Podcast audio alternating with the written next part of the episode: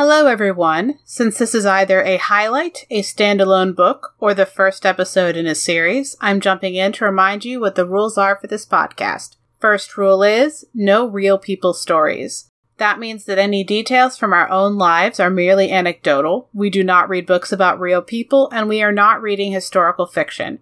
The second rule is that we are basing our analyses off of how the author treats characters and what they put them through. We are not judging the accuracy of the trauma, the accuracy of any actual conditions that may be portrayed, nor the authenticity of a character's reaction to that trauma or that particular condition. This podcast is for entertainment purposes only. The hosts are not trained professionals, and their opinions come solely from personal experience. In this episode, we discuss fictional depictions of trauma and violence that may not be suitable for all audiences. Please take care of yourselves. Specific content warnings for each episode can be found in the show notes. Events in the media are discussed in approximate order of escalation. This episode contains spoilers.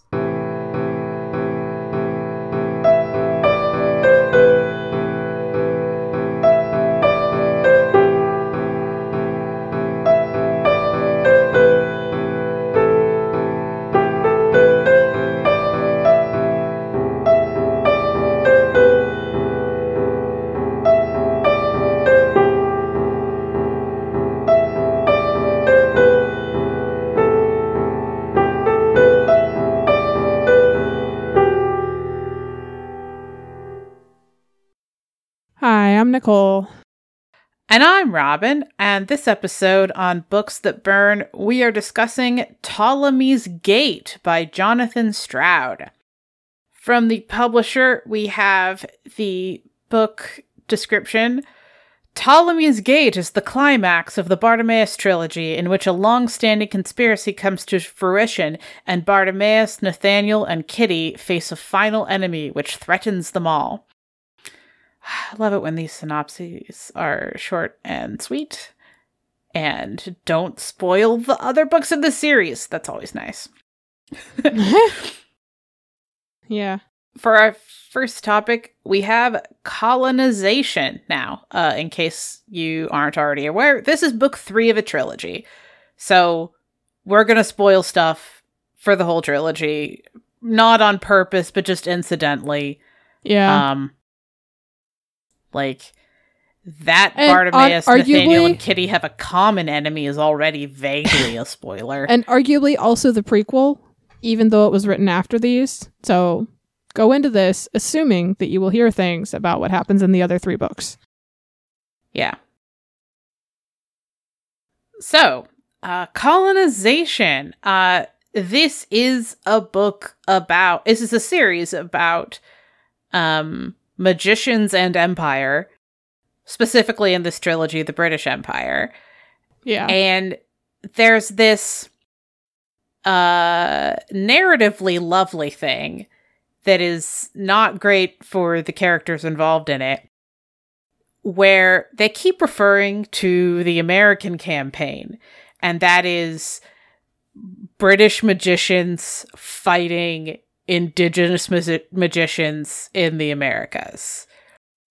Yeah. I have no idea whether the American Revolution is a thing at all. I didn't get the feeling uh, that it is. It seems no, like it seems like it's pre pre revolution well, or they've got computers.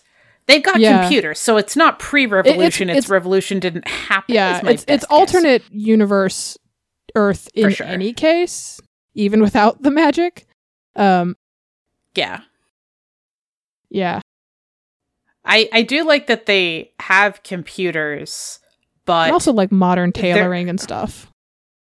Yeah, well, they have computers and cell phones, and I hadn't realized that when I was a kid. I thought this was set much earlier.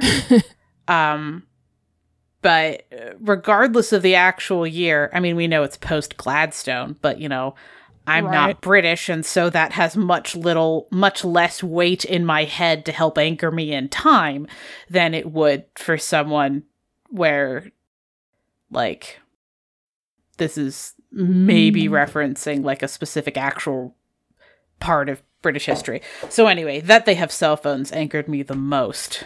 I'm like, oh, okay, this is probably when the books came out, which was the early 2000s. Right. like alternate universe that. So anyway, uh, colonization is part of the project of empire, and is fact how you end up with an empire. And I really like the synergy between this kind of thing, like burbling in the background, where it doesn't let the characters ever have the excuse in a meaningful way of Mhm. saying, "Oh well, we we did all that in the past, but like it's fine now." No, no. Our our um our POV character is incredibly loud about how you did it before, you're still doing it, you've never apologized. This is part of the cycle of empires across the Mhm. fictional world. And it always happens this way. And of course you're still doing it. And no, it's not better this time. Like um Bartimaeus is uh cynically enthusiastic about tripping Nathaniel up with his own history knowledge, and, and it's in a way that really never lets the the reader kind of off the hook of what's happening. Yeah, like um we'll pro- we hmm, I think I think this fits here and not in topic 3. Like one of the things with I was going to say that Nathaniel keeps using the threat of sending Bartimaeus to fight in the American Oh, yeah. campaign to try and get him to do stuff. So like the um, the oppression at home is enmeshed and feeding into in this cyclical way with the colonization and efforts of empire abroad. Yeah, Like it's Yeah. all part of one big project right. um, in a way that, again, I did not appreciate or realize when I was a teenager, and actually meant that I was like slightly trepidatious when Nicole, you wanted to do the series because I was like, oh no, I love these books as a kid. I understand colonization now. What if this doesn't actually engage with that topic? oh, oh, okay. no, it, All it right. very it, It does. slams you over Like- the head with this topic in a positive Like- way from a reader perspective.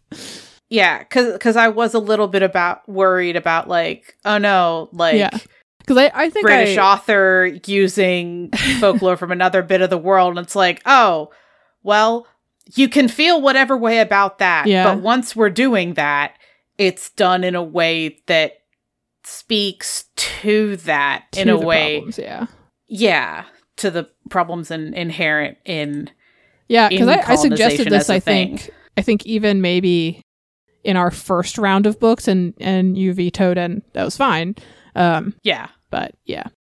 So Four years ago. Yeah. yeah, But that was why. That was why I was hesitant, is because I was like, oh no, I would like to for slightly longer have my lovely memories of liking this series. And then got to the end, I'm like, good oh, um, no, th- this still worked out. yeah, no, this is very much a book that is told from a fictional British standpoint, um, but in a way that in the f- fictional universe again, and the fictional representation of things, crimes committed and things done, does not let Britain off the hook even a little bit, and also Mhm. incriminates the cultures pre-Britain that in again in the fictional representation uh, committed similar crimes. It is very, very loud about how none of this is okay, and yet you keep doing it because you can't handle not having power over other people. Just Yeah. over and over and over and over and over. Yeah, like um I think it's the prologue to this one Mhm. is is it him working on the No, that's the pre that's the prologue to the second one is Bartimaeus working on the wall in Prague. Yeah, that's prologue And to then second there's- book. yeah, prologue to the second one um shows him in the past with at the tail end of the previous big empire's power. Like Prague is still around. Mhm. The existence of Prague. Oh no, I think this is the this is this book because we get Gladstone preface to Gladstone story. ah Pretty yes. sure. Okay, yeah. So it might be this one. Regardless, in this was. trilogy, Oh no, now I'm not sure because I'm trying to remember if we had the context for the golems before or I don't know. I'm sure. no, because I think I think we get the because that's in Prague with the golems. I Right. think we get the context for the golems because it's Gladstone's army that is coming to Prague. We're talking about the same thing. I was just thinking about it from the perspective. Okay, no, I think that is Bartimaeus book two was- then. Yeah, That's with book two. Gladstone's army Yeah. coming. Yeah, because in book three we get flashbacks with Ptolemy. Okay, anyways, yes, moving on. Yeah. Um so with that, uh the the trilogy is very much highlighting how much yeah, it's a cycle of abuse of power and people keep doing this. Yeah.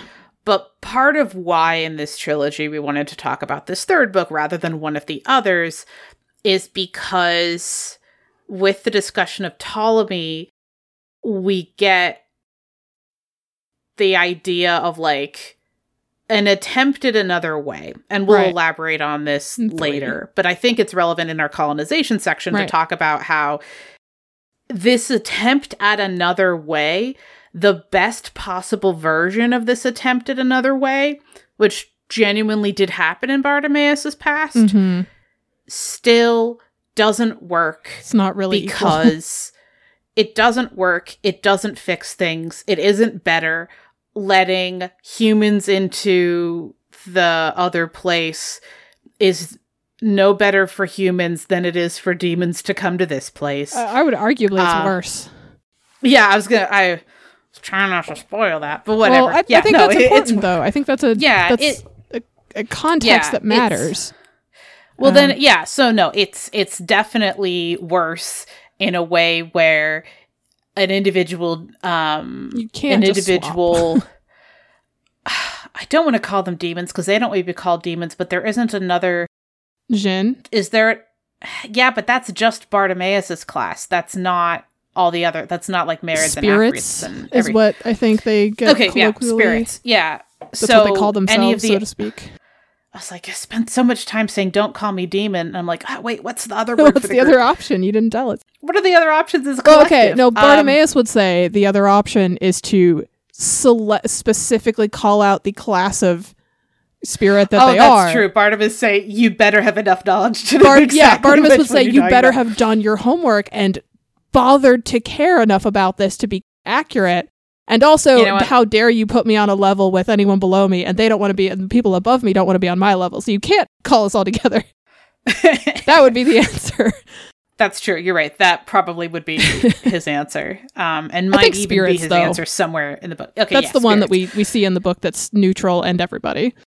Yeah. So when a human goes to the other place, it either will kill them or take a large chunk of their life and mess up their body.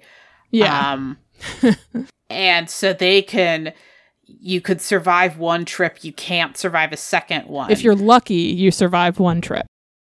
right. Yeah. Um, but part of the inherent, in I was I, so I'm talking about this here because I'm thinking about it as the idea Mm, of the spirits being pulled because of colonial efforts to this world, or a human.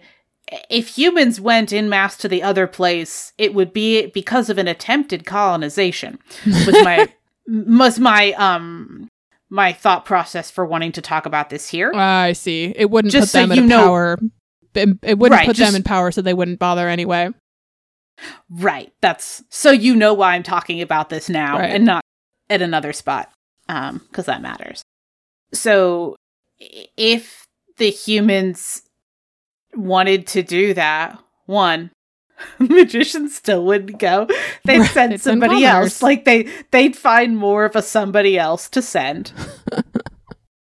and it's not going to happen because the only way for a human to travel to the other place involves completely trusting one of the spirits Yeah. and that's not as a group going to happen and i thought it was very interesting that one of the things with all this colonial paradigm is the idea that you can't because of inequalities built into the system in i mean and this is where the system was set by up by the author to prompt these thoughts Right.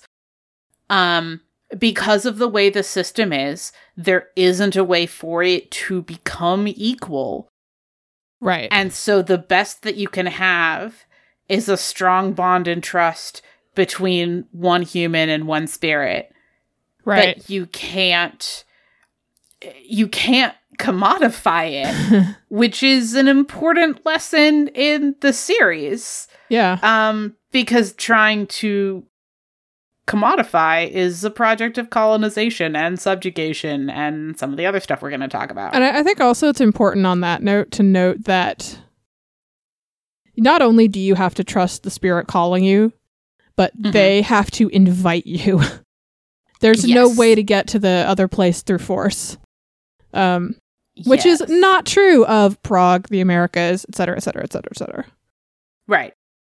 It's not true of the places where magicians are using the spirits to conquer and subjugate and continue colonization. Right. Um, but I think that that's a nice because I just want to highlight that because forcibly calling a spirit to our world in the book is is how it happens. Um, Yep. That is how that system is set up. But you can't force your way over there. It has to be through consent on your own part and also the person, the spirit summoning you. There's no halfway to way to do that.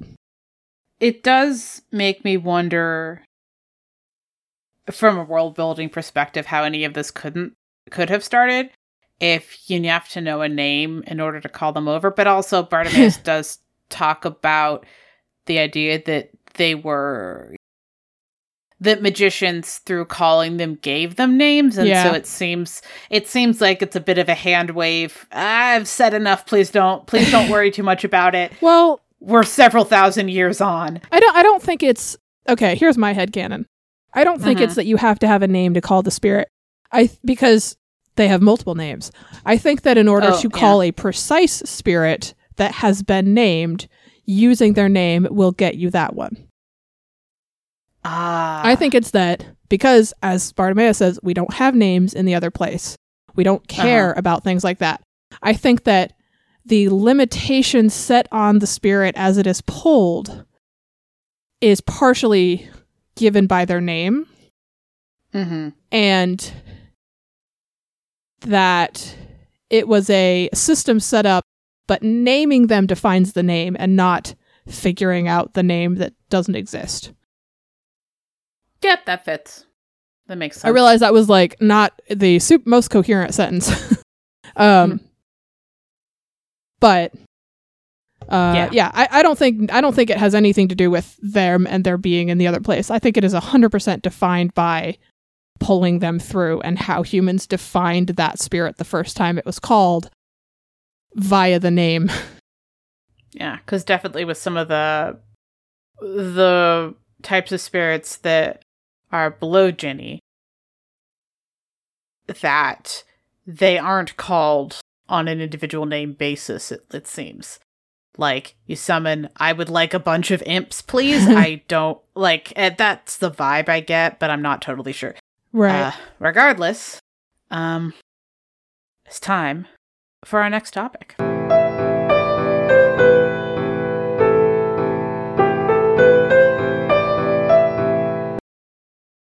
On to classism. Okay, so when you've got colonialism, that's often intertwined, intertwined with colonialism abroad and classism at home. hmm Uh, and the synergy of the bad stuff is very high in the world building for this series. yeah. yeah. Uh, I mean, the the class structure that we encounter because we're in kind of like the magician focused side of the Mhm. class structure. There's magicians and commoners. Um, Can I- within that, can I add a especially speaking of new Kitty's perspective, we have like a little bit more nuance. But what did what do you want to look up? Oh, I was gonna just add that there's. I th- it sounds like you're maybe going to get there from a commenter perspective. Go ahead. I, I was going to say that we we start out with it being like magicians, commoners, and then by the time it's this third book, we've got like you know, eh, there's there's some who work some commoners who work with magicians willingly. There are magicians who aren't seen highly by their other magicians and are like totally fine being around commoners as long as they're not thought of as one of them. We do encounter one of those um, that Kitty ends up working with.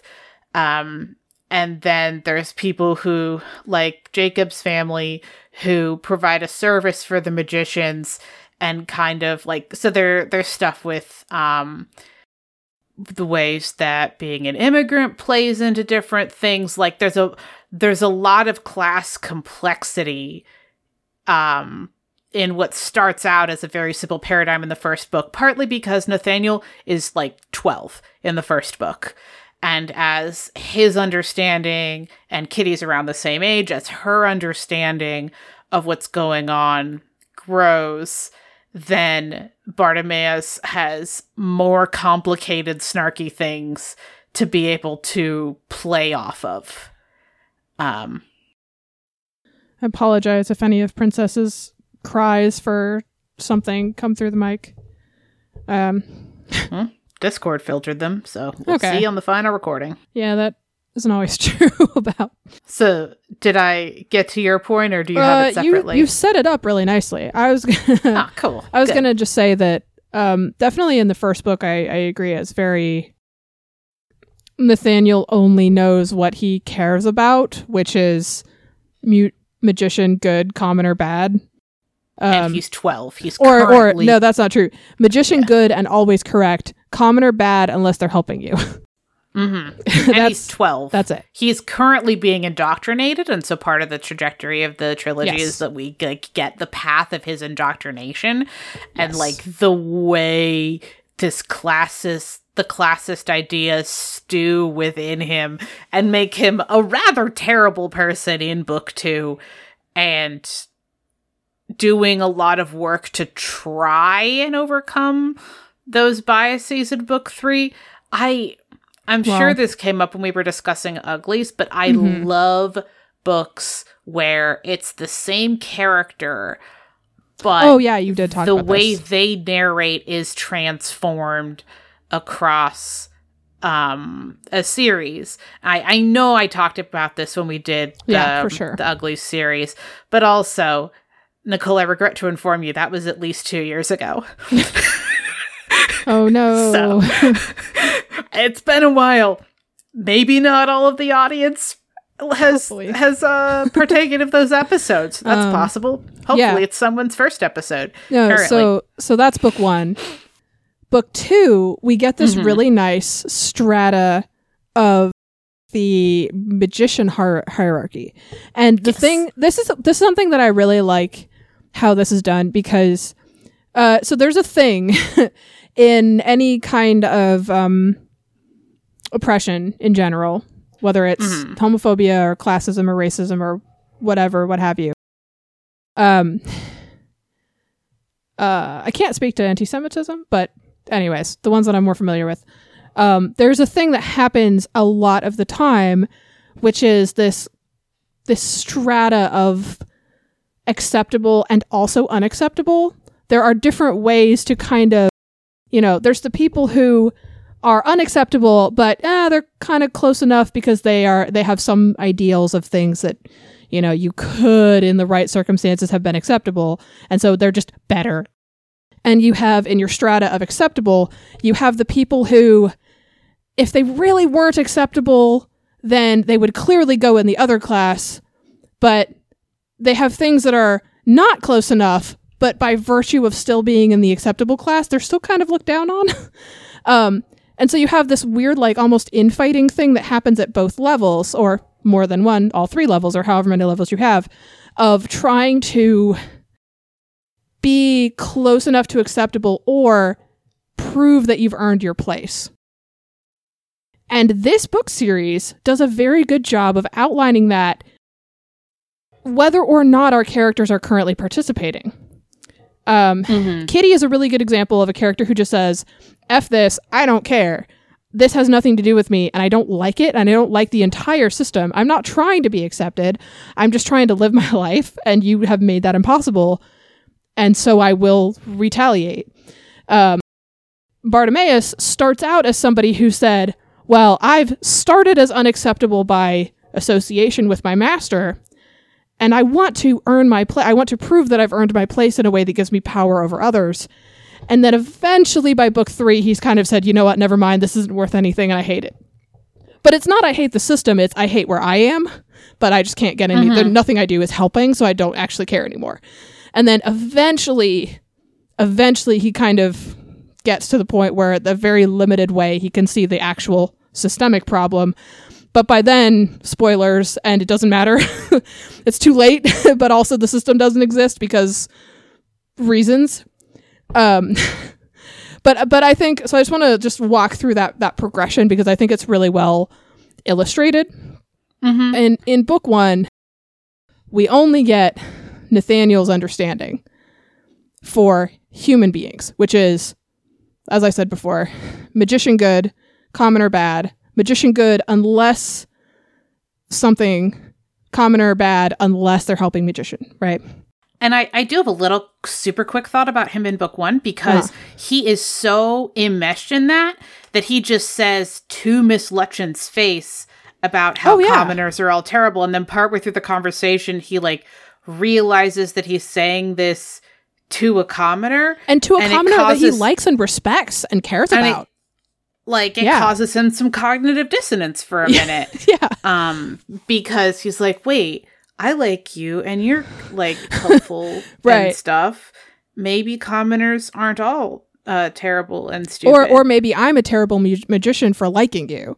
There's Mm, he has kind of both right. moments of maybe, Maybe commoners aren't all terrible and maybe it's me. I'm terrible.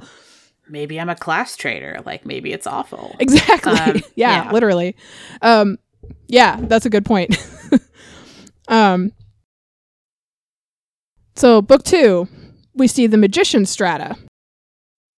Book two, we see the magician strata. We see the people who are unacceptable, but they're still acceptable because they fit in our class structure and they they did the right thing. They're a magician to be in the upper level of the class structure. But if the other other magicians could warrant it, they would kick them down to commoner because something about them is just not acceptable. no one likes julius tallow No one likes Julius Tallow. probably because of his personality but the Prob- thing is probably, but or or well, it's actually, partly it's also it's also because he um, messed up. It's also he because he messed up. yes, so there's some like ableism, and I'm I'm trying to remember even. the term. You know what? I, I want to argue. I don't even think it's ableism because I I'm don't tr- think I'm it. it doesn't right term. impact him in any way. His skin is just discolored. Yeah, it doesn't no, actually the- do anything. It's just a visual reminder that the creatures that they are exerting power over are not actually under their control. And people don't like that. They don't like the idea that, oh, that could happen to me. And oh, yeah, magicians die doing this. There, there's that. It's I'm, a- I, I'm. Ableism isn't quite the right word. No. There's, I, I know there's a term Mm-hmm. for, um, for a related dislike of um ugliness or lack of Oh, beauty. yeah. And I think the ostracization That, I, ostracization don't, I also can't remember the name for it, but I, you're right. It is that one, but it's not. yeah, It's not actually. I don't think it's. It- I would argue. it's I don't think it's actually related ableism. to um there's aesthetic components of ableism that intersect with it without Right. quite technically being the same thing anyway Right. that's what we're talking about that's what he has he Yeah. and also because he is his he's terrible and his personality is very odious but i suspect but don't know that the magicians were totally fine with him before he messed up one of these spells Right. because it, it it scares them Right. and makes them feel like it makes them feel like they could mess up in a way that would They hurt them next. but part of how they deal with that in a structural way Mm-hmm. is to say that that'll only happen to you if you're incompetent or bad Right. and of course in each case the speaker doesn't consider that they could, cannot allow themselves to consider Well- that they could be incompetent Well, or it's bad it's specifically that if you're incompetent, it means that you uh, either one of the two are a not a real magician because you messed up, or b uh shouldn't be a real magician. right depending on the conversation that is in the commentary that is currently happening, specifically around this character. It's one of the two. It's either you're not a real one of us, or you shouldn't be, because if you were real, then you wouldn't make a mistake. And right. Mhm. it, th- so you Kind have an- that. And Nathaniel does a very good job of commentating internally and kind of outlining how that dichotomy of like you have to be the best accepted to be real. And if there's something quote unquote wrong with you, like, well, we can't kick you out, but we don't really, we're not going to help you. um, yeah, like in book the two, instant the instant you mess up, then you weren't a real one. Kind of like a, um, Yeah. it's didn't really related to the no power. true related to the no true Scotsman fallacy thing. Yeah. Um, where uh, anyway, like defining a group either in a way that you can't escape being in the group or it's impossible. There, Right. there's no bad ones in the group. yeah, exactly. Because If you're bad, otherwise our power structure would fall apart and we would have to think about this and we can't do that. And then in book three, uh, oh, I also really like, I just want to side note before I go to book three. Uh, I really enjoy how it's set up because Nathaniel is one of the good ones, but he has to, he still has to prove himself because his master was not one of the good ones. and his master was Right. incompetent and terrible. And so Nathaniel doesn't actually have to prove himself. He has to prove that he's no longer associated with his old master. mm-hmm. He has to prove that he it doesn't matter that he started there, that he's still his own person, kind of. Um which is fun. And then in book 3, we get from from mostly from Kitty and some from Jacob, but for, through filtered through Kitty's eyes. We get this the the commoner strata of all the way from hates the magicians, hates the structure, wants nothing to do with it, and is actively trying to push back against it, all the way up to the commoners who make their books and write their spells and d- create all of the things that allow them to actually live their lives without being like workmen. Um, allow them to only be magicians and not also printers. Um, so you have this, like this, those layers there, and it's it's really it's just really well done, and it really, as somebody who read these books in I think middle school, um, it's a really quick, good, thorough like, here's how this can happen, and this is why it's bad for everybody involved. You know, the magicians at the top benefit, but also it's not really a good thing for even them. It's really just kind of terrible for everybody. And the people at the top are just obsessed with staying there and they don't even get to really function, live. And the people at the bottom end up disabled, murdered, betrayed, you know, starved, beaten, what what have you. Um, and I'm not I'm not labeling disable um, disability in there as a the thing that happens, but it's an explicit in this It is a- context. it is explicit, explicitly associated with somebody hurt you, a magician hurt you, and you deserved it, and so you have to live this way. Right. yeah. So the classism we kick you out of the magician um, group. In at least one very particular case, gets entwined with ableism. I'm Mhm. thinking of what happened to Jacob. Yeah. Um, because and and what that- what quote unquote should have happened to Kitty, like to the point Mhm. where the fact that she doesn't come out with a lifelong disability from this thing, they call her a liar and tell her that it didn't happen and that they don't believe her and that they try to literally take everything that her family has from her. Like yeah, it's very so it- explicitly a commentary on this a little bit as well, but not in the same way. Oh, definitely. But yeah, and so where where the the ableism comes into play intertwined with the classism is it's like, oh, that a demon has physically marked you in a way that other people can see, whether or Yeah. not it im- it actually impedes your function, is treated in ways similar to how um something that does impede function Mm-hmm. would be treated in an ableist way by society. Um, there, it's tweeted as kind of like that is bad, and they're kind of equally bad, but one of them is a sign that the people in power decided that you were Right. in their way and should have gotten out of it faster, Right. and and so like other people will see it and be like afraid or concerned or like oh well you know you got you got what you should have you shouldn't have done Mhm. this thing that a magician uh didn't like one time. Right. And so they use ableism and then oh my god, I cannot remember what the term is for like the beauty related stigma. I'm gonna try Um, and find it. One sec. Yeah, but it um those two intertwine to help reinforce the class structure rules. Yeah. Well, and and also there's there's an explicit. Jacob and Kitty have a conversation about this at one point. There's an Mhm. explicit um, victim blaming that happens where Yep. if you were injured by a spirit, then it's your fault that you live like this, and it's your fault that you, in our one character's case, can't see, that you are now blind entirely. Like you should have done better or been better. He can didn't think see he was- shadows. He could basically see light and dark. And That's about it. okay.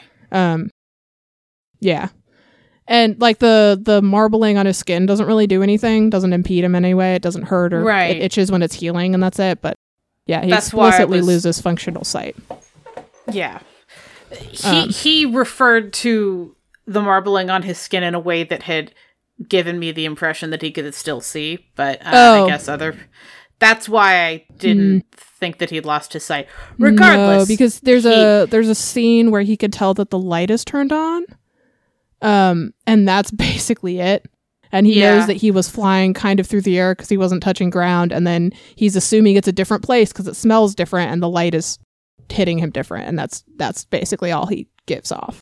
yeah, I had thought that was just immediate recovery, and in the long term he could see again, but I might be wrong about that. I don't know that we get a long term that really. not yeah. that isn't a that isn't a focus. well, no, because when he's taken, it's a couple years later, so it's explicitly long term. Ah, okay. Yeah. Um, anyways, um, so the the the point with this that I'm trying to make is that it's it's uh the ableism that we see really in the book comes in the form of victim blaming because the the disabled characters that we see are the ones who have been injured at the behest of magicians explicitly. We don't really get any other examples. Um and and so it's kind of taken to this level of like if you if you are injured, if you have a disability because of this thing, then it's your fault and you should have done better. And also, we have to ostracize you. We can't hang out with you. We can't be seen with you because then the magicians will A, know that you are a problem, and B, implicitly assume that we are going to quote unquote misbehave as well. It's a very. Oh, uh, I found the answer. According to TV tropes, Jacob is severely disfigured but temporarily blinded. The blindness is temporary. temporarily blinded? I thought because like um there were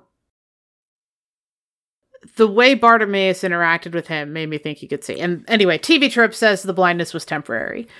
Um anyway, Well, that's weirdly inconsistent then, but okay. No, because he is explicitly kidnapped a few years after the incident, no, and he still can't function. him. No, he he's agoraphobic. That's how I read it. He could Well, leave. he's his not family's agoraphobic; like he's fam- ostracized. well, his family's like, you could go out of the house, and he's like, nope, I Well, will yeah. not. no, because I will be hurt again. Yeah. No, no, completely understandable, but not due to blindness. Regardless, uh I'll have to read that scene again. So I was fairly certain that it was. It basically took the blindfold off. Oh wait, that didn't really matter because you can't really tell anyway. no, that that is I see how you that doesn't fit at all with my reading of it at all in any of the times. Uh regardless, uh I think that we should get to our third thing because there's even more cool stuff. And by cool, I mean a different topic of trauma to, to discuss for this.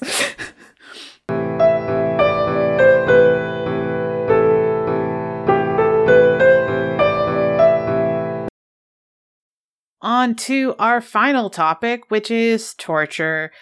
Uh, we are the way you said that. Our final topic is torture. deep voice. Uh, we are specifically talking about uh, Bartimaeus and how the other spirits are treated, but like specifically Bartimaeus, while recognizing that he is an example of this happening writ large to him and a lot of other spirits too. We debated whether to have the topic be torture or slavery, and the reason we went with torture is because of the paradigm where this isn't a some masters are cool and fine and they're basically friends and for some of them it's bad like be- well, we the- also we also threw physical abuse in there. Like we had three options, and we had to figure out how to yeah thread that needle so that we got to talk about something that we wanted to talk about. Yep, and the reason that um, I at least, um, I'm sure Nicole maybe had other reasons for agreeing too, but the reason that I wanted to have torture be the topic is because literally summoning a spirit to the physical plane confines and hurts them.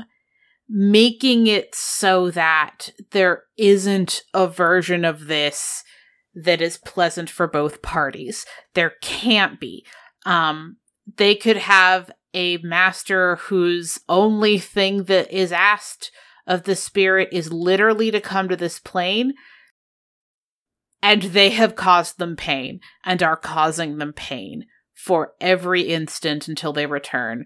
Um now in this book we do have uh rather um dramatically uh, an attempt to get around this to have a way for them to exist and not be in pain Mhm. um, that appears to come with a uh, with mental deterioration well, um uh, Okay, mental deterioration and also it doesn't actually work long term and also yeah. it generally kills the human There, there's the legitimate spirit- debate among the other spirits of whether it, the mental deterioration comes from one being trapped on Earth this long, or two being encased in the bones. yeah To- like, we, don't, we don't even know. we don't know but what we do know is that this isn't actually a solution which i think is the Mhm. most important thing is to say we understand that the book has this but part of the point of it showing up is that this doesn't actually work long term Yeah. Also, Um, I just found, and if we could find a way to integrate this, maybe into okay uh, our episode, we will. Um, uh, I love when Google autofills a meme. All I had to do to find this Oh God. meme was type in "ow oof ouch" and it went "ow oof ouch my bones." okay i will i will see i will see what i can do uh but because we are a podcast Uh, um and we I just think we this- just got rid of Twitter, uh, cutting I'm out the on toxicity in our lives. I'm on Tumblr. I will see what we can do Yes, there. that's a good Okay. medium for this. That's so uh you'll be able to see that at some point in the past uh I put this on Tumblr. Tumblr. Does that mean I tumbled it? Is that it? Is that no. how it works? It means you re- rebagled it. But no, but I I'm not this isn't reblogging if I'm the one who puts it on there. Oh, That that's just posting. Mm. I know about reblogging. Okay, regardless, this is not a podcast about how I'm slowly navigating losing using that, not losing Tumblr, using Tumblr. Uh, I I just I just wanted this to. is a pod. this is a podcast about a book in which someone has the black Tumblr used on them. Hey, I Uh, got us uh, back to the episode. Okay, Yeah. so I, I just wanted I just thought of the the meme because when Honorius is touched with the silver, he's like, ah, pain. Why? yep. How dare you? No, no, no. Don't worry. I understood why. Uh, yeah. why you did that. Um, there isn't a non-painful and non-distressing way t- for a spirit to exist on the physical plane. At least not one that they found out that doesn't leave uh one party or the other in a very precarious position. Um, Nathaniel and Right. Bartimaeus work out a thing, but if Bartima- Bartimaeus wanted to, he could crush Nathaniel. Um, uh, Just well, pinch for out his spirit. yeah, just like eh, that. But also in the um general theme of hey, so you should probably find another way because this entire system is toxic and bad for literally everyone. Uh, if he did that, it would actually be worse for him pretty quickly. We have a lot Right. of examples of that, which I appreciated. Um, so I think with like the torture and pain and like also like specific punishments are also a thing Right. throughout the trilogy and also specifically in the third book. We also get like a pretty explicit thing of like slightly intertangling with classism among the spirits where Bartimaeus has a bad day and get because he gets punished by his master and or isn't getting dismissed and so is in excruciating pain because it's been too long since he go- got to go back to the other place. And so he squishes a few imps because he needs to let off some steam. I think that happens more in the second book. That happens several times. Yeah, like it's not limited to the second book, but I think there were more of them in that one. All right. Hopefully, I edit out that sound from the recording. Uh, Haku has been just a pest today because she desperately wants to get fed and she just can't handle it today more than other days. And so she uh, knocked my books over by rubbing her face on them and crying. it definitely got picked up by Discord or by uh, Audacity. Struggling today. All right. Anyways, But yeah, I. So this is the main trauma we picked for the book because it's so uh, constant and ever present in a bunch of different ways. Um, and yeah, it's everything from like the ambient low level of just increasing pain for every moment that Bartimaeus is around to narrate things for us. He is in pain and being hurt. And sometimes he's literally being tortured for information. Sometimes he's being punished because Nathaniel is upset that a thing didn't happen. He's being threatened with getting put into war zone, uh, the American campaign, as we mentioned in the first topic. well, oh There's no, just we should note Mhm. he does not get physically punished with um spells at all. That does not happen. And it's very important that that doesn't happen for uh knowledge base reasons. Oh, sorry. sake. It happened. uh, It happens to other other creatures. Um and he does it to other people, other spirits, but he cannot have it happen by uh, by Nathaniel. Sorry, he gets threatened with it. I thought Nathaniel heard him in the first book, like once. Uh he he no, he he literally never got the opportunity. okay. He tried. And also Nathaniel like generally vaguely threatens it to the group that he's ordering around, but Bartimaeus just kind of gives him like a a, a taunting wink like, mm, well, yeah, that will happen to me, right? Cuz you can't, right? Yo, that's true. Well, yeah, because he he can't for he can't because uh Bartimaeus is also calling him Nathaniel. Um, because that's not his magic name. That's his secret name. That's the Right. secret name that can hurt him. Uh, as a side note, that meant that when reviewing these books, it was interesting deciding whether I needed a content warning for dead naming, which I ultimately only went with for one of the reviews because it only played out that Sure. way in one I of the guess. books.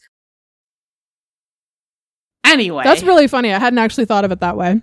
no, like I absolutely in the first book I put a content warning for dead naming because that's completely what's happening there. Yeah. The threat of revealing a part of your identity to other people in a way meant to cause social and or emotional distress. That's what dead naming That's is. so funny. That happened. So So anyway, That, that's so funny because this is the this is the the information equivalent of somebody has a gun on you, so you pull a knife on them. Like you're right, you're still right. this is allowed, but also yeah. that's hilarious. Not like he he's not trans. That's not what's happening. Right, eh, right. Um, and and he is the one in power and actively oppressing Bartimaeus and his Right. his kin. It's but justified. also- but, but also he is being threatened with dead naming That's as so a good. retaliation. That is absolutely the dynamic that's happening, especially in the first book. that's amazing. By the time it was the later books, it wasn't in a way that made me think it needed to be a content warning. But for the first one, absolutely, no question. That's totally what's happening. Ah. yeah, it's it's kind of I don't know, it it you know, one of the interesting lessons of uh being uh a person is that I I am part of a bunch of different kinds of people and some people suck and so sometimes people in those categories suck. Right. and in this, I don't know, he he sucks. That doesn't mean he's immune to being threatened with dead naming. Uh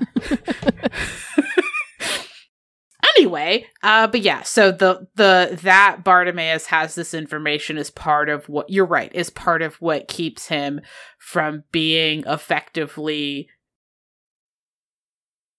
uh punished uh by Nathaniel. And so the only thing that he can do so the only thing Nathaniel can do to punish Bartimaeus is to threaten him with changing the way that he is summoned, Right. which is part of why the thing with the American campaign is such a a effective threat because he's threatening to put him far enough it away that it'll be hard for it to matter that Bartimaeus has this leverage. right. And so Right. even if he carries out the threat, well, someone would have to care enough to get that information back across the ocean.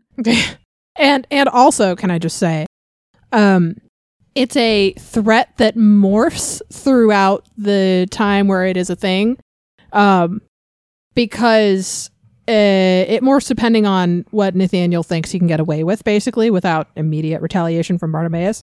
It starts out being, "Hey." You're of the class of spirit that will get you put on a list to be used in America 100%.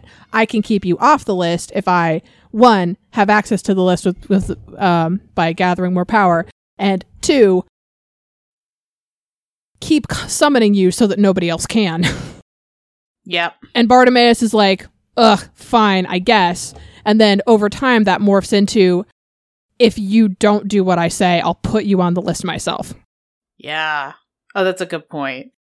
like it, so- it, it definitely is an it escalates in a Yeah. very clear trajectory Yeah, and so it's this mix of like the torture of not being dismissed in combination with threats and coercion. And at a certain point, Bartimaeus is like, whatever, put me in the American campaign. I'll die and it'll be over and that'll be fine now yeah because I I literally can't anymore. Um yeah I'm, And- I'm and also done. It's just- terrible. a, a note on that nathaniel keeps him so long that he Mhm. is dissolving can't Yep. hold a form together can't cast any magic is literally shrinking and disintegrating pretty much before nathaniel's eyes and he comes limping back to him uh and it's basically like i did it i did what you wanted please let me go i'm going to die with or without you essentially um and Nathaniel's like, oh, oh, right. I, at heart, am not the most terrible person, and I actually care. Okay, fine. Go home, rest, you know? Yeah. And it's just.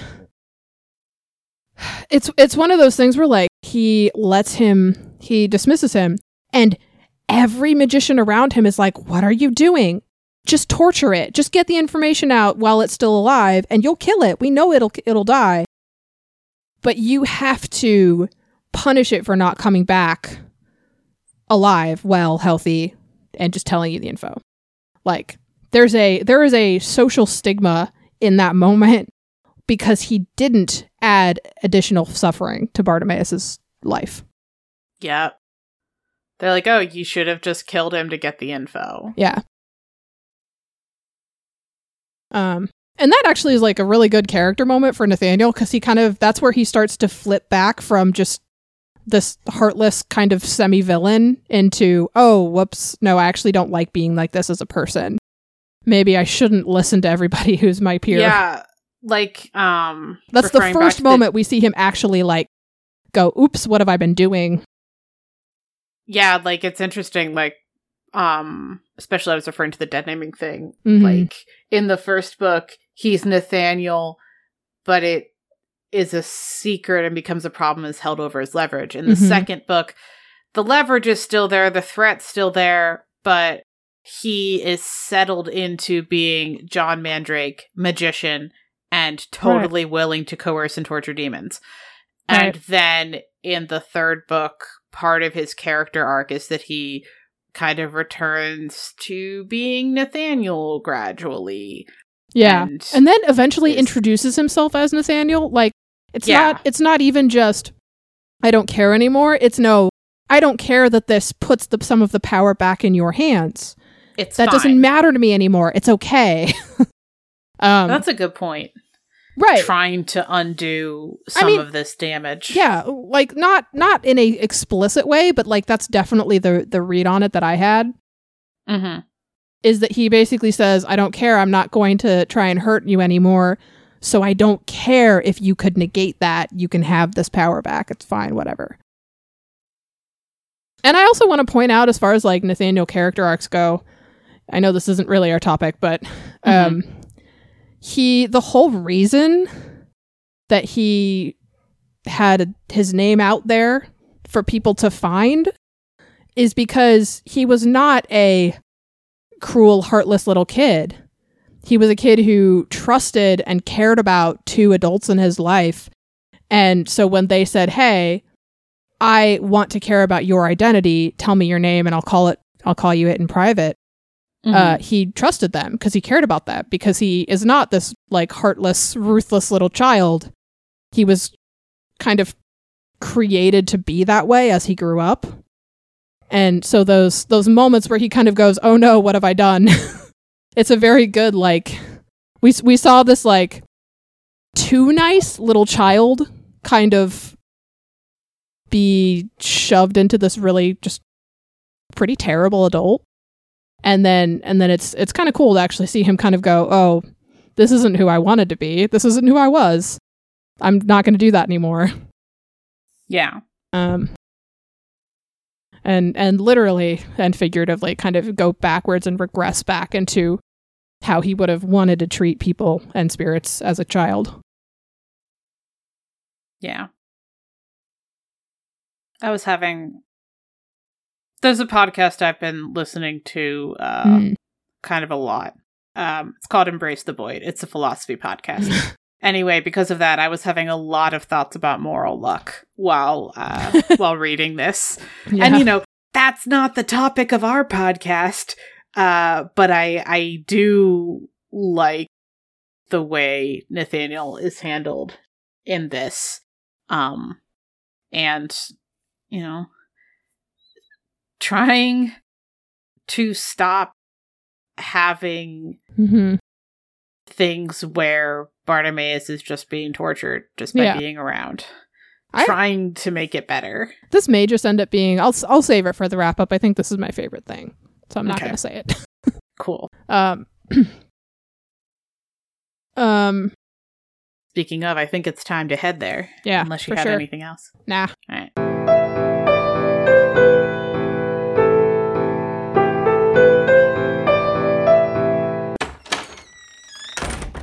Hey, Oh, hey, Jeff. what's going on, guys? Oh, you know, talking about Superman.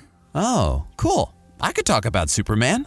I could talk some more about Superman. We know. I'll bet a few people would want to get in on this. I'm down. You know it. That sounds like fun. I'll do it. Cool, let's do it. We can call the show Men of Steel. And you can find it at certainpov.com. Or wherever you get your podcasts. Yay. On to the wrap up and ratings for Ptolemy's Gate by Jonathan Stroud. Uh, for our first topic, our first thing, rating, uh, gratuity rating for colonization. You know, topic one, how the flow of this works. Anyway, uh, colonization um okay this is off screen in one way but okay it's the, the the literal colonization is technically off screen i think Um, technically technically. Well, the impact of it is on screen, but the explicit happening is off screen. Yeah like I don't know. um okay the thing we're trying to untangle is is magical british empire doing a colonization when the entire thing is in london um how much of that how And also the past how much the, the past of the other cities that we get brief glimpses of it happening. Yeah I I, I want to argue mild. yeah I- mild is fine I think it's mild. I of- think the more you know about it in our real world, the worse it is. But if you're just Mhm. reading the book to read the book, nothing explicit in there. Like, yeah yeah. Yeah. You could be like, oh, well, it's Britain and it's an empire, therefore it's modern. Like, like I don't, I No. in this particular case for this particular story, I don't hold with that. I don't think that that is a good way to indicate to a reader what to expect. Um, yeah, Yeah. I agree with you about mild with a bunch of off screen. All right, classism. Oh, it's Severe. uh, severe. People die. It's severe. severe. Yeah. Um, torture. Also severe. It's also severe. Yeah. No, Yeah. it's torture was gonna say porn. mod- We're supposed to agree with the magicians when we are seeing it from from their perspective. Oh no, you're right. Hey, I feel like we should have like a bell or like a, a something that we ding whenever we finally have that as a gratuity rating. We put a sticker on the podcast episode when it comes out, so it's a shiny episode. Uh, We just color it don't- yellow. Don't hold enough. me to that. I don't. I don't. that's not gonna happen. That's not gonna happen to everyone. I don't know how uh, how we could make it happen. There are podcast players where it Oh. shows the individual graphic for each episode. Oh. We, we put in an individual graphic, so if that's how someone's podcast player works, then they will get to see that. So we could release the shiny episodes. We could, we're not. Okay. We are right. we're not. Fair. I I am saying no. Uh cuz then we'd also have to go back and fix it and I don't want to. I don't. I Yeah. No, you're supposed to know by listening to the wrap up, dang it. That's what we're here for. Okay. So, anyway, but yes, uh finally at long last because it's been a while, we do have one where not only is it torture porn, it's torture porn for torture as the actual topic, which isn't necessarily what we mean when we put torture porn as the gratuity rating, because that could be our rating for a different trauma. Um, but no, it's there are times where we're supposed to sympathize with Nathan- Nathaniel, especially when he is inflicting when like a magician is inflicting things on just like unnamed spirits like especially then Right. just we're at least supposed to under to understand their mindset as part of understanding how it's bad which is like uh, one, one of the more complicated things that's going Thi- on this is here. one of the milder depictions of torture porn. but still but- I, I do but- agree that it is to that point all right uh trauma integral interchangeable or irrelevant for colonization Uh, it's the background fabric, but I actually think it's irrelevant because you- Yeah. we could. It's either irrelevant or interchangeable because it would be very easy to just Mhm. pull classism and make it really substitute for all of the.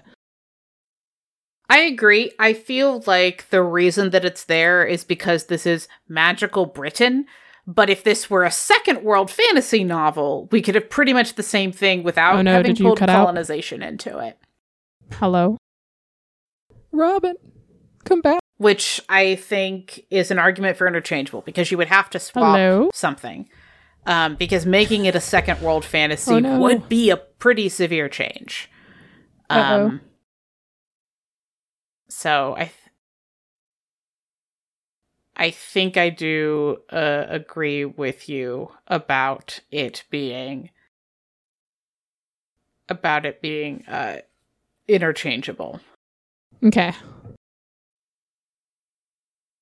Then for classism, uh, that's integral. I don't.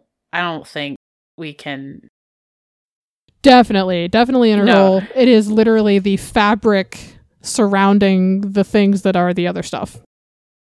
Yeah, like you could absorb some of the colonialism colonization with classism, but you Mhm. couldn't do Couldn't the, go the other other way around. way. Yeah. Um, I also think it would be very hard to have colonization without classism. Like that's part of like the thing. Yeah. Um. Anyway, that's a much more philosophical discussion. Uh, but the that that but- makes me flash back to the very little bit I know about Roman history and conversation, which like yeah okay. yeah. Anyway, uh, Rome's Rome's for- concept of once we have conquered you, you're our people now. is, or at least the little bit I know about it, is probably the only time that that even happens. Anyways, moving on. It's still not anyway, positive. I would. Uh, there's still anyway. There's still classism in it. It's just weirder and different and not mapping Right, the right, same as modern whatever. Anyway, uh, back to uh, the book we talked about. That uh, for all that this series dips back into history, I don't think it said anything about Rome. I certainly didn't notice it. Anyway, uh, for the third topic, which is torture, I I think this is also integral yeah, because I, like that's the whole point. is- if if the thing that happens that in, is inter- is explicitly torturous di- wasn't torturous, a lot of the motivation of some of our fabric of the world would disappear. yeah, like the whole point of the book would be different if that wasn't how it worked. Like it would just be an entirely different book, basically. Hey, Robin. Yeah, no, I I do agree with you about um I do agree with you ab- about that that you couldn't have this book without it. Hey, Robin. Uh-huh. We need to stop this recording and restart after you restart your computer and the internet. I switched to my phone. Just now? Yes. Okay. So you'll need to cut this interlude, but my Audacity is recording and my phone is letting me talk to you. Okay. All right. Coming back in. Yeah. So definitely agree that it's integral. Uh, Now, as for the care rating, um, for colonization, I think this is actually treated with a lot of care. for colonization, you do? Well, okay, so it's it's low on detail, which sometimes translates into care and sometimes we Uh-huh. don't think translates into care.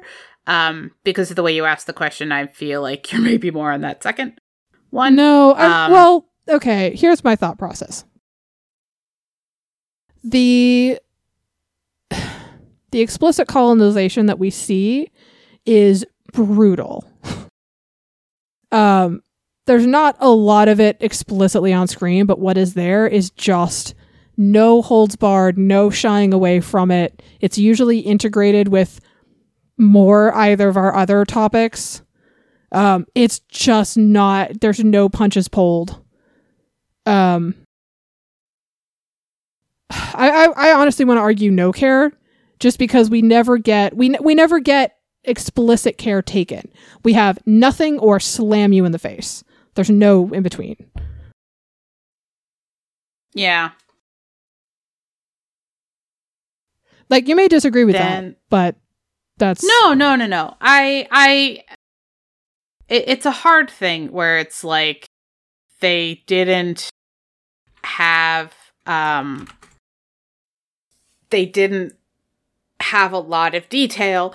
And so that can either feel like com- mostly alighting over the topic in a way that might be bad, or not spending a bunch of time talking about a thing that the book isn't going to be able to try and fix because it is too big. Um, Right. so if you would rather put it as no care, I am fine with that.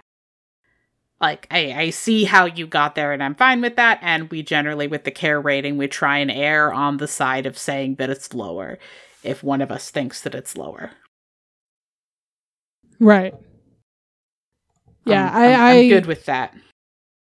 I think that it's too aggressive when it is there to be anything with care taken. Okay, that's fine. Uh, classism. I think it's got a lot of precision and not a lot of care because the point is talking about it uh, being bad. Right. The the point is slamming you over the head with how terrible it is and how much it is hurting is hurting everyone involved. Yeah, yeah. very much so. Okay. Um, the torture I'm less sure about. The torture I also think is no care. We get explicit descriptions of how painful it is and the things that it does to everyone involved and they're pleading for mercy and like it's not Oh no, you're fun. right. Yeah, yeah, yeah. As as the um, bec- partly partly because of my aphantasia, as the descriptions are more visceral and more concrete, it is harder to for me to parse the care rating because my brain Mm. does not supply the pictures, and so right. a description of how bad the classism is hits me much harder than a description of a torture scene. It just does, just because of how my brain works. So, yes, I will happily defer to you on saying that this was no care. Um, because my pr- brain was like, shh. That sure was a paragraph of description. Yeah, no, it is. It is very, very Yeah. visceral. It espe- especially for characters who canonically don't have a like default physical form. It gets super visceral. It's very, very evocative good- of what is happening. Nope, yeah, and there's I I think in my head I was doing a little bit of a comparison to like what felt because in this one a lot of it is that he's still just on the plane that was harder for me to parse out Mm, but um whereas in the second book with like the confinement interrogation scene right, right, um, right. comparing it to that this seemed less but i can go with you on no care um purposefully so but Yeah, yeah then for the moral directionality very clear. uh Hyper it's very clear, crystal clear. clear. Yeah, it's clear. Um and the trilogy is the journey of Nathaniel discovering that, which is like really Yeah. really cool. That like no, actually if you wake up and look around and go, "Are we the baddies?" You should do something about that. Yeah, Ah. it's are we the baddies? How come you didn't get that five years ago? How dare you? yeah, Yeah, absolutely. book book Um, one opens with opens with the mook summoned me and it was painful. Like it's hyper clear. It's bad and you should feel bad. yeah, literally. Then, As uh, Bartimaeus screams yeah. every five minutes. Absolutely. Then for the point of view for the trauma and aftermath, uh so Okay, I want to make a comment on this before we actually rate it. sure. Um, this book is split between first person and third person omniscient. mm-hmm. We have Yep. one narrator and two points of view, and then three points of view Three- eventually. Um, but it is still explicitly all the same narrator. Yeah. Um I is going to affect assumed this. actually that the third person sections aren't Bartimaeus. Oh, I Um, I thought that they were because it's still, or or at least So it's, it's- it's author third person omniscient, but we still have one P- Yes. POV. We still have Bartimaeus' no, no, no. insight into everything. Right, but like you know, he doesn't chime in on Nathaniel's sections. That's Well, no, because he's not there thinking. usually. Right, exactly. And so it's it's not something that he learns later and sometimes like anyway, I it, it's I have encountered other books with this split. Hmm. It is always interesting when that happens. Sometimes they're really good, like this one, and sometimes it makes it feel like only one character is the real hero in a group that is otherwise seems like they're supposed to be roughly equivalent. This Huh. doesn't have that problem. This is no, because in this book we uh, have our one true hero and our perpetrators. Yes, And uh, it. perpetrators and complicit others, and Yeah. yes, uh, I agree. Uh, but yeah, so with the point of view for the trauma and aftermath, because it is third person omniscient for Nathaniel and Kitty's sections, we do still get their thoughts, especially with Kitty. Like we get her thoughts specifically about the classism um, and different things.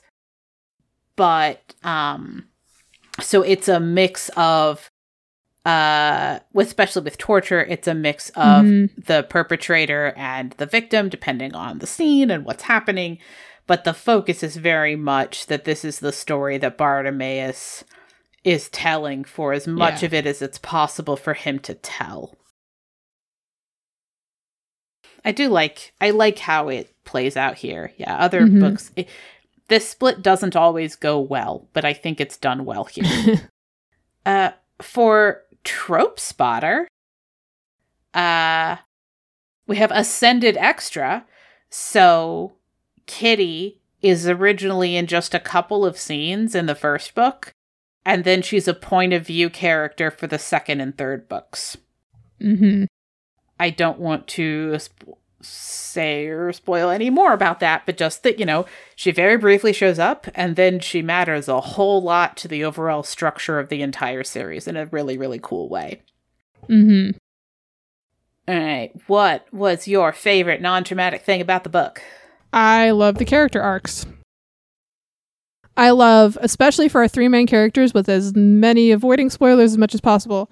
I love that they end up in the same place they started. um, mm-hmm. and it's not a negative thing. um, uh, without naming names, without tying them to anything in particular, in the vaguest of terms, we have three characters who undergo a severe arc. One of them starts out this incredibly empathetic, just wants everybody to be happy, doesn't understand why it's not that way, becomes cold and bitter, and then ends up the most empathetic and the one who's taking care of everybody else. Character two starts out believing in other people for once, loses that entirely, is convinced it will never happen again, and how dare you mention them in front of me. Ends up trusting, and that is what furthers the plot. The third character ends up believing, or starts out believing, that it's not the system that's the problem, it's the people who are doing bad things. Becomes more jaded, kind of cynical, thinking, oh no, it is the system, and it doesn't matter how much somebody wants to do something well, the system won't let me, and it's going to kill us all. Ends up at the end with going, no, the system is perpetuated by people. People have the power to change that system. And if we we can do it if we actually bother. um and that is not the explicit thing I like about their character arcs, but it is the vaguest terms that I can give. Um and it's just really well written. It's really interesting and it's really good. And, you know, most books, if you hand it to somebody and say, hey, the characters end where they began, they'd be like, um, okay, that's th- what, it- what happens then. um, and this, this book just does a really good job with having characters that feel very true to themselves the entire time, but that undergo growth and change and kind of weirdly find good in the world in the worst way. Yeah. Um, and I don't normally like books where characters are happy at the end. Um, but this book does a really good job, and it just has like it it does it takes everybody through this kind of hope. Oh no, it's terrible. Oh, okay, we can hope again if we actually work together and bother to try, kind of thing. And also, if you like like gothic imagery and like not gothic as in both gothic as in like the time period, but also as in like middle school goth. This is a good book. Good series. Uh, my favorite non traumatic thing about the book. I'm torn because one of my favorite things actually probably actually is kind of traumatic. Uh because it is it's a character's it's a character that we never like and we're never meant to like and it's their last stand before dying but it's just this beautiful moment of like oh okay you're kind of like a terrible person but you're Mhm. like a consistent terrible person in this really particular way that is narratively interesting even though i would not want to hang out with you or talk to you at a party that would be a terrible experience. Um, but as a character to read about in a book, okay, no, that was pretty cool. Like, uh, didn't work out for you. uh, so anyway, Right. so I I really do like that, but I also recognize that as a character's last stand, um, that doesn't quite fit our non-traumatic uh, category for this. So yeah, well, um, I really liked Ptolemy. I like how he's handled in the flashbacks and just like his rapport with Bartimaeus is really cool. Like I really enjoyed those sequences. mhm. Uh yeah. So that's it. Um any final thoughts? uh, mm, no. Well, uh, so that's it for Ptolemy's Gate by Jonathan Stroud.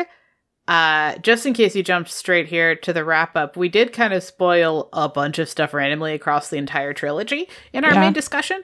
So, uh, Beware. whoopsie. But also, like, it's it's book three. Um, Yeah. and I'm putting a comment to that effect in the show notes. It, it's So- it's the third one published. It's the fourth one in continuity. It's Yeah. hard to. This is these books are very like individual, separate stories, but actually, really, it's just a long epic. So Yeah, it's hard. You know, it's hard if we talked about the third Lord of the Rings book. We would have to mention the Shire. You know, it's Yeah, hard to. yeah. You can't really pull it apart entirely with and still talk about the characters. And our discussion wouldn't have been as good if we limited to just what had happened in book one, which is why we Yeah. didn't do that. Yeah, um, for sure. We, we both have read this trilogy like Mhm. several times, and Enough Uh, so that I can pull every spirit's name out of my head if we wanted to. And I did three or four times in the discussion. And It I'm was- not good with names. nice. That's not a good thing for me. it, it was. And I nice think I spe- I think I even mispronounced her her. Hieronymus? Hieronymus? Yeah. well, Anyways. now you have you said it like several different ways, so one of those is wrong. One of them's right. It's fine. Um? All right, Probably well-. Thank you so much for tuning into this episode on Ptolemy's Gate, and we will catch you next episode. I'm going to check it real quick.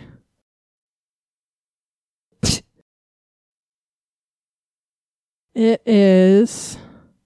Oh, there's. Wait, what?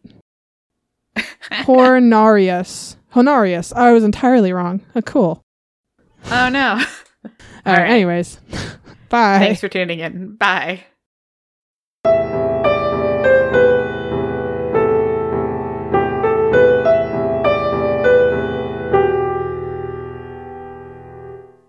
All music used in this podcast was created by Nicole as Heartbeat Art Co. and is used with permission. Our transcriptionist is Heather. You can find her on Twitter at MamaDragon20 or on TikTok at MamaDragons underscore den. We're proud members of the Certain Point of View network of podcasts. Check out all the Certain POV shows at www.certainpov.com. Please consider supporting us on Patreon at patreon.com slash books that burn. If you can't wait for the next episode and need even more book-related content in your life, check out our book review blog, Reviews That Burn, subscribe to the fortnightly newsletter, or follow us on the Story Graph. You can contact us by email at booksthatburn at yahoo.com and find all our links, contact info, and social media on our Carrd, booksthatburn.carrd.co. Don't forget to subscribe to us wherever you get your podcasts, and remember, some books burn you.